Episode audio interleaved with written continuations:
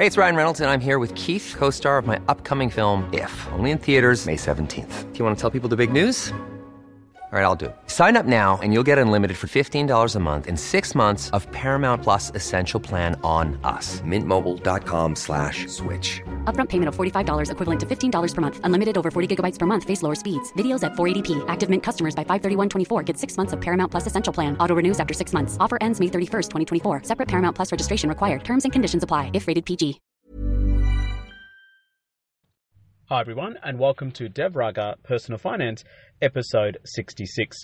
In this episode, we will discuss about income protection insurance and changes which may affect you, particularly if you don't have an existing policy. So, if you're looking to buy income protection insurance for yourself and your family, or any type of personal insurance product, stay tuned for more information later.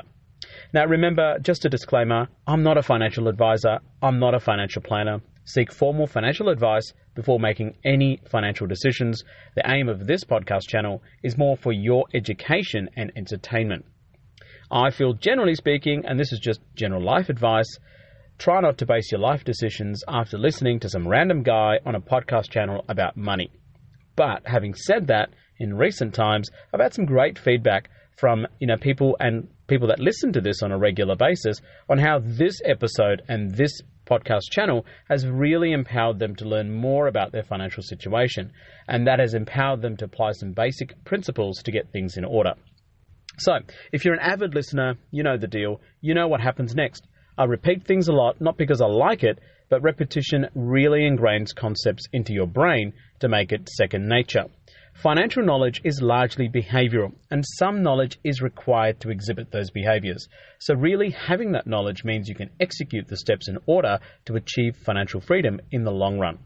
I only talk about the long term sustainability in finances, so I don't encourage people generally to invest for less than 20 years. 20 years is a long time, I know, but that's my starting point. I don't think it's worth it to invest for the short term, and I definitely don't think it's worth it to speculate. For example, companies like CSL, Commonwealth Bank, NAB, Wesfarmers, Woolworths, and Telstra, etc. These are all great Aussie companies. I don't invest in each one of them individually. I don't invest in individual stocks. But what I do do is invest in index funds. And in those index funds, some of these companies may exist. Likewise, I don't invest in overseas markets. This is a very common question I get. Why don't I invest in the S&P 500? Why don't I invest in the American markets, the European markets, or the Asian markets? Simple. I don't invest in them because I can't keep track of them. I don't live there. I don't know much about their financial structures. I don't know and understand their business models. So, is there a bad thing about this? Is there a downside to this? Absolutely. When you think about what's happened in the last 12 months with Tesla, Amazon, Apple, well, I've just missed out on a great, great bull market for those companies. Tesla, especially, has absolutely gone gangbusters in the last three months. But that's okay, I can live with that. What I can't live with is individually picking stocks, racking my brains trying to pick the best stocks out of the lot, and losing a lot of money because it would potentially turn me off investing altogether. So in some respects, I'm loss loss aversion person, right? I don't want to lose money. What does Warren Buffett say? Rule number one: don't lose money. That's what I don't want to do. So I don't speculate. I don't invest in um, individual stocks, and I don't invest in overseas markets. So let's talk about the five basic principles when it comes to personal finances, which you can implement today consistently in the long run to get closer to financial independence and freedom. Step one, always pay yourself first. That's the premise of this entire podcast channel. If you don't learn anything from this podcast channel, please take the money that you get that you work very hard for and try and save 20% of your after tax money and put it away. This is money straight off the top. This is your money. You're getting paid for the hard work that you do. Step number two, take that 20% and invest it. Invest it in things you know. Invest it in things that you understand. If you don't know something, learn about it before plowing money into it. And until then, just park it in a savings account. We spend so much time researching about cars, phones, computers, homes, but we don't spend as much time with our finances. We don't research much, and we work very hard to earn that money. So it makes complete sense to learn about something before you put money into it.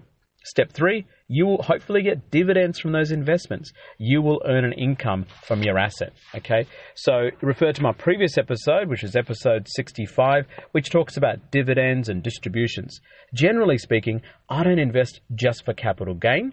I invest to earn an income and reinvest all of that income into my assets. I don't touch the money I get from the dividends, and I don't touch the money that I get from distributions. Step four, you must do this for the long term. You're in it for the long term. I don't talk about the short term 20, 30, 40 plus years even. Otherwise, you won't see the power of compounding really adding up. Now, if you want to know what the power of compounding is, you look at Warren Buffett.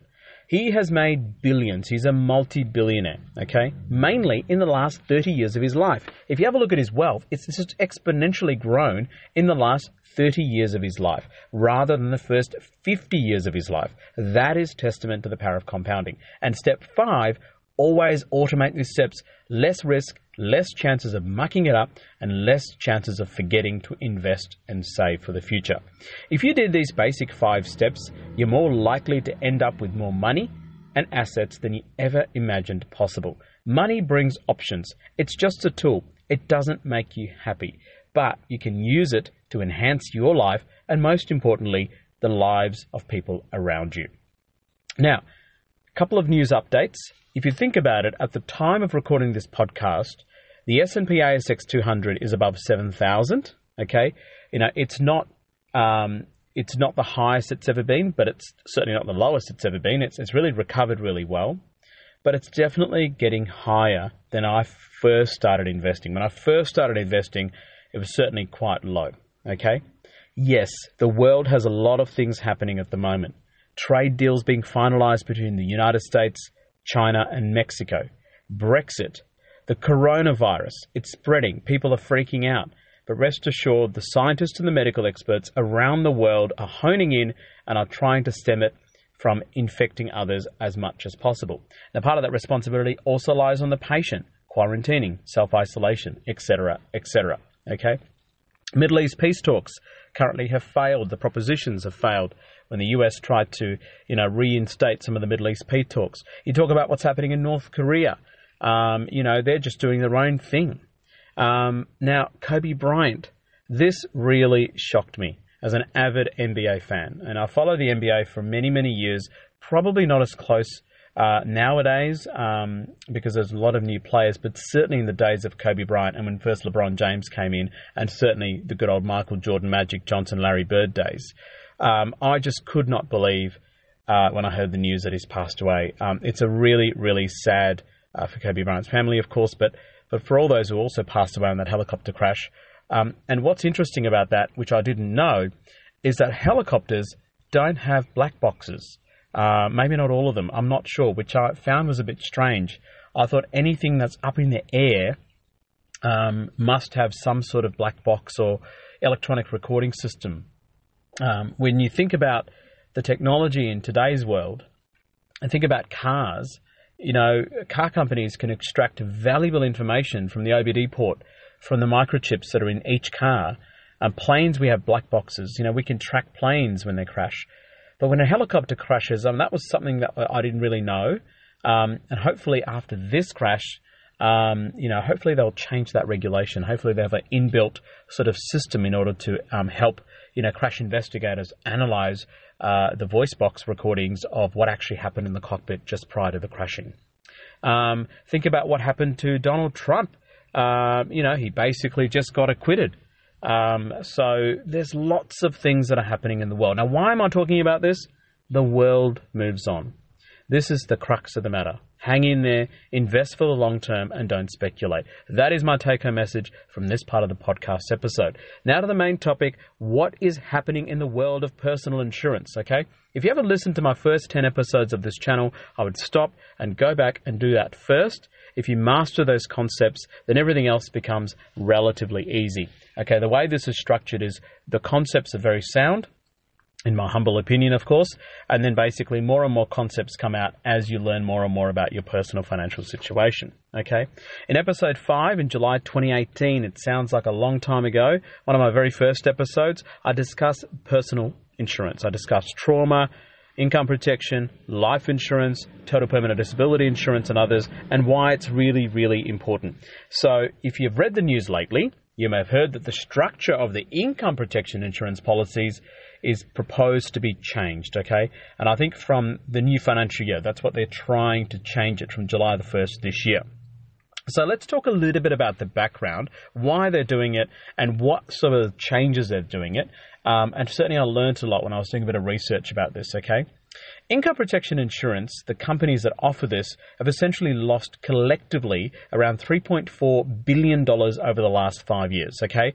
APRA, which is the Australian Prudential Regulation Authority, are worried because this means income protection insurance policies may not be a viable business model for insurance companies. If, you you've got a product that you're losing $3.4 billion over five years, that's not a great business strategy. Okay, so as a result, APRA are recommending and instituting some changes to make sure that income protection insurance policies is a viable product for insurance companies. All right, otherwise, why would insurance companies bother with it? Now, this, as far as I'm aware, and I'll be very interested to learn from uh, the audience if you think this is incorrect, this only affects retail income protection insurance policies, as far as I'm aware. It does not affect business income protection insurance policies or policies through your super. If you've heard otherwise, please contact me on Castbox, Facebook, etc. I'm really interested to hear your feedback, but as far as I'm aware, this changes only affect the retail policies. So basically, what are the changes? Now, the crux of the matter is APRA have proposed to ban the sale of agreed value policies to customers after March 31st, 2020. And they want some feedback from customers before Feb 29, 2020. By the way, I didn't know this year was a leap year, makes you think, with an implementation date of June the 30th and beyond. So they're really trying to implement something in the new financial year, and they're trying to ban any new sales of agreed value policies after March 31st, and they want your feedback um, before February the 29th, 2020. Now, if you Google that, you'll be able to provide that feedback, and there's mechanisms to do that directly to APRA. Okay? Now, the first thing to do is don't panic. Okay? After this episode, I want you to go to your current policy if you've got one and find out if it's an agreed value policy or not. If you're not sure, ring up your insurance company to find out. That's the number one thing. So, what is an agreed value policy for income protection? Now, this just means when you applied for income protection, they agreed to pay you a set amount of money for your income protection monthly payment rather than worry about how much you earn at the time of the claim. Now, remember, income protection is basically when you get sick and you can't work for any reason, okay? There's also loss of job income protection and a few other add ons that you could have had. You need to check your policy as to what you're covered for. And generally speaking, there is stepped and level premiums. And generally speaking, there's agreed value policies of whatever, five or $10,000 a year, whatever you want to insure yourself against. And also, there's waiting periods 30, 60, and 90 days is generally the standard, right? So, what this means is when you apply for income protection, they agreed to pay you a set amount of money for your income protection monthly payment rather than worry about how much you earn at the time of the claim. So, this means that some people, as it stands, uh, are covered for far more money or income than what they earn at present. Okay? So this is actually good for the customer. This is very good for the consumer in essence. Okay. So why are APRA worried about it? Why they're changing it? We've talked about the loss of billions of dollars in the business market uh, when they're trying to sell these policies. So why is this bit of a problem apart from the overall loss-making in a proposition for the insurance companies? Well, it's great for consumers and it's great for customers, but it's a problem because the insurance companies, um, uh, because what's in it for the customer to return to full-time work? and earn more.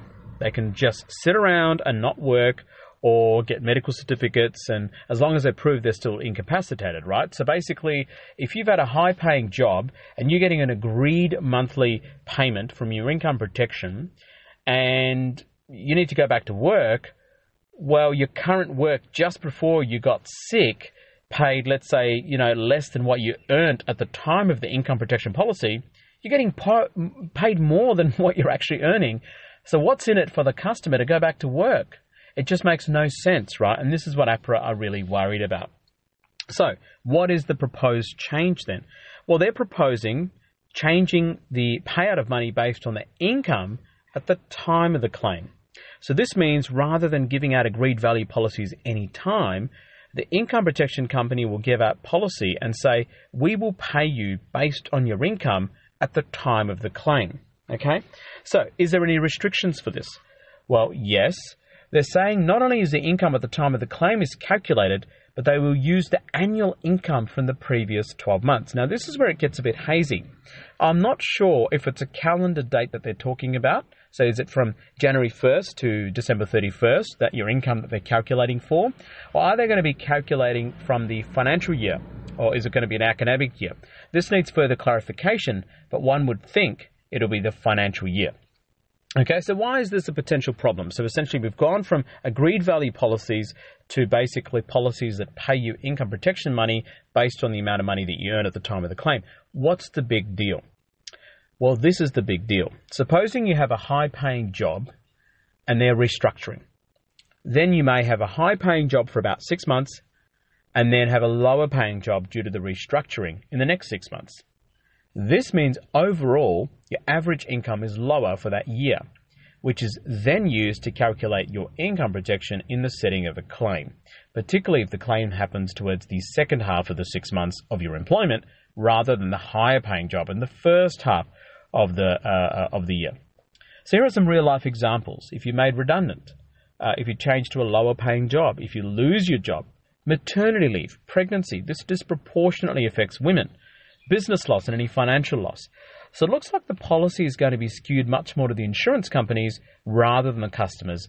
Not that any skewing to the customer happened in the first place anyway, because insurance is just that. It's a loss making proposition for the customer. You're not going to make any money from income protection, but you want to be protected at the time of your most vulnerable need. And I think this is where you need to go back and check your insurance policy and ring up your company to make sure are you covered for agreed value policies? Because if you are, then it's unlikely they're going to make you switch.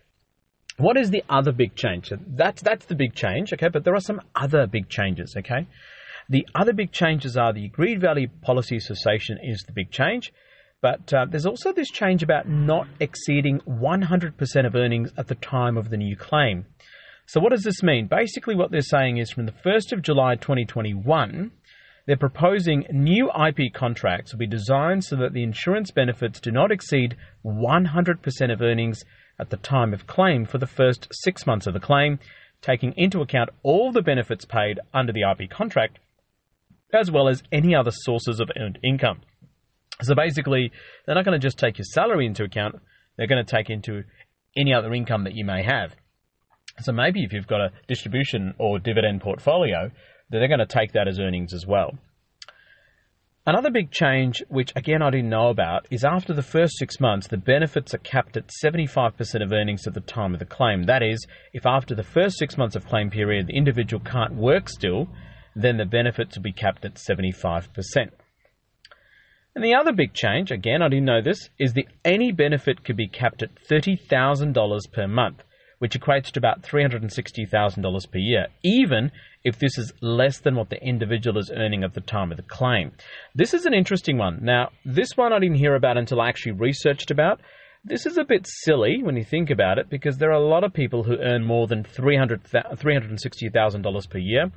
I know a lot of you are thinking, wow, that's a lot of money to earn. Um, certainly in the medical uh, profession, in the health industry, um, you know, that's not uncommon um, dare I say. Um, so many health professionals earn this sort of money because they work long hours and work hard. You're getting a very biased opinion here.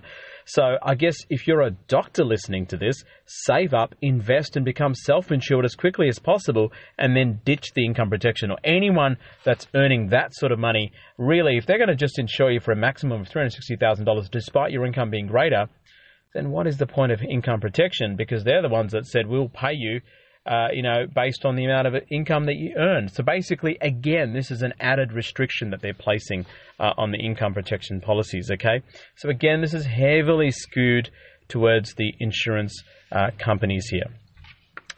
Now, there's also this five-year rule. Again, this is this is interesting. I had to really research this to find out. What they're proposing is from the 1st of July 2021, they are proposing any new policy. The expectation is that it'll only last for five years in the initial contract period and not forever, which means after this, there will be a review process. This is to ensure, and I quote, this change is said to ensure the terms and conditions of income protection insurance contracts remain up to date with the consumer's circumstances as well as external circumstances such as medical advancements. Does this mean if you want to renew after five years, then do you need a medical underwriting process? So they're they going to say, well, hang on, after the first five years, everything's hunky dory, you haven't made any claims, but for us to cover you for the next five years, because remember you're now five years older, you're going to have to go through a medical underwriting process. Well, the answer is no. They can't make you go through a medical process, and that's my understanding. But they want to review your finances. They want to review your health status. They might want to review your occupational status and income after the initial five years. And this sets up a situation where there may be an option for the insurer to ditch the customer is this possible? Again, I need to clarify. If you know more about this, if you're a financial planner or advisor or, or insurance broker uh, listening to this, you know, this sort of situation is a bit hazy. I'd be very interested for you to provide that opinion. Happy for you to do it in private to me, and I'm happy to post it on Facebook or uh, join up the Dev Viraga Personal Finance Facebook page and post it publicly. Now, there are also more stringent definitions um, of disability coming up. So basically, IP or income protection is based on what disability makes you unable to work, right? So I think insurance companies will be able to define a disability to their choosing. So it's sort of, again, this is all very hazy and this seems a little bit scary to me. This very Americanized concept of insurance or disability insurance. You know, what is a real disability for a person? Uh, you know, uh, it may not be considered a disability for the insurance company. Okay, so this is again slightly worrying. Now, I see this as a major problem with conditions which involve mental illness mental illness is often not seen externally. I mean, you can't see someone externally on a large scale and say, you're depressed or you're psychotic or you've got schizophrenia or PTSD and all that sort of stuff, right? Mental illness, particularly in Australia, but also around the world, is very, very poorly recognized, okay? Um, and I've always thought that, um, you know, like when you go park your car in a shopping center and there's dedicated um, car spaces for um, uh, people with disabilities, um, you know, mental illness is a form of disability, but the actual sign of the disability, which has a person in a wheelchair in it, it sort of stigmatizes that you must have a disability that people can see and appreciate, otherwise, you don't have a disability. Now, I've treated patients with conditions like multiple sclerosis, for example. Multiple sclerosis is not something that you can see unless it gets very, very advanced. But you can get conditions called optic neuritis where their vision is very poor, where patients have sensory problems, etc., etc.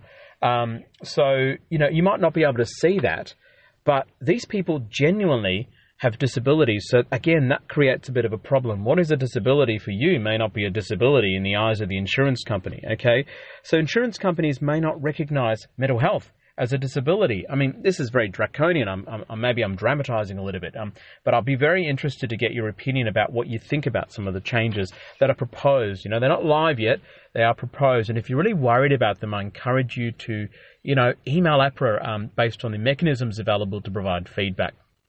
So, you know, these are the main changes coming into effect. Now, if you think I've missed any changes, please contact me. I'm very, very interested. Again, the whole point of this episode is to educate, to empower people. So, especially, you know, I, I had a I had a surgical registrar who's basically training to be a surgeon, doesn't have income protection, has just had a baby. Uh, wife's also a doctor, but obviously on you know looking after the baby now. You know, worried about income protection. So I, I want you know people like them to listen to this podcast, learn about it, research about it, educate themselves before they go to an insurance broker and say, okay, I'm now armed with my knowledge you know, how can you design a policy or have a policy for me that's going to make me and my family, you know, as safe as possible in the event of, uh, in the unlikely event of a medical illness for this particular person. So, you know, these are the main changes. But if you're worried, if you're concerned, um, certainly check your insurance policy right now. You can still get agreed value terms, I believe, before these changes come into effect. But I suspect the insurance companies are already aware of this and are probably instituting roadblocks for this to happen. Now, make sure you know what your current policy is, okay? So make sure you actually review your current policy. Now, I believe if you have an agreed policy, agreed value policy, um, I believe you'll be grandfathered in.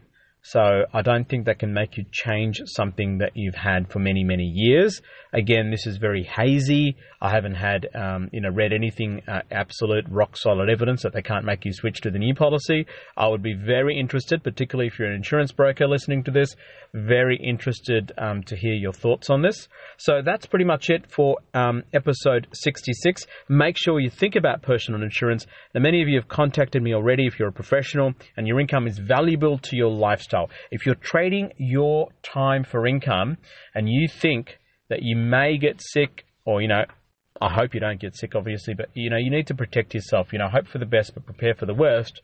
Then, you know, it would be madness, in my opinion, not to have income protection or life insurance, okay? But of course, you need to review that. You need to discuss that with your uh, family members, discuss that with your extended family members, your trusted colleagues. And I'm happy for you to PM me if you want. I'm happy to help as much as I possibly can. You know, granted that I'm not a financial advisor or an insurance broker.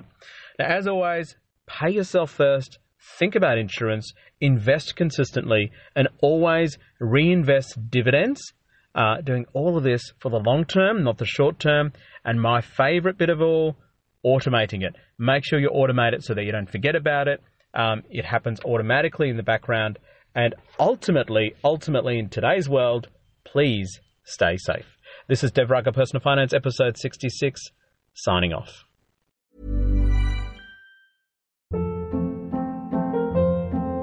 Hold up. What was that? Boring. No flavor. That was as bad as those leftovers you ate all week. Keke Palmer here, and it's time to say hello to something fresh and guilt-free. Hello Fresh. Jazz up dinner with pecan-crusted chicken or garlic butter shrimp scampi. Now that's music to my mouth. Hello Fresh. Let's get this dinner party started. Discover all the delicious possibilities at hellofresh.com. When you make decisions for your company, you look for the no-brainers. And if you have a lot of mailing to do, stamps.com is the ultimate no-brainer. It streamlines your processes to make your business more efficient, which makes you less busy. Mail checks, invoices, legal documents, and everything you need to keep your business running with stamps.com. Seamlessly connect with every major marketplace and shopping cart. Schedule package pickups and see your cheapest and fastest shipping options from different carriers. With rates up to 89% off USPS and UPS rates. And with the Stamps.com mobile app, you can take care of mailing and shipping wherever you are. Make the same no-brainer decision as over 1 million other businesses with Stamps.com. Sign up with code PROGRAM for a four-week trial, plus free postage and a free digital scale. No long-term commitments or contracts. That's stamps.com. Code program.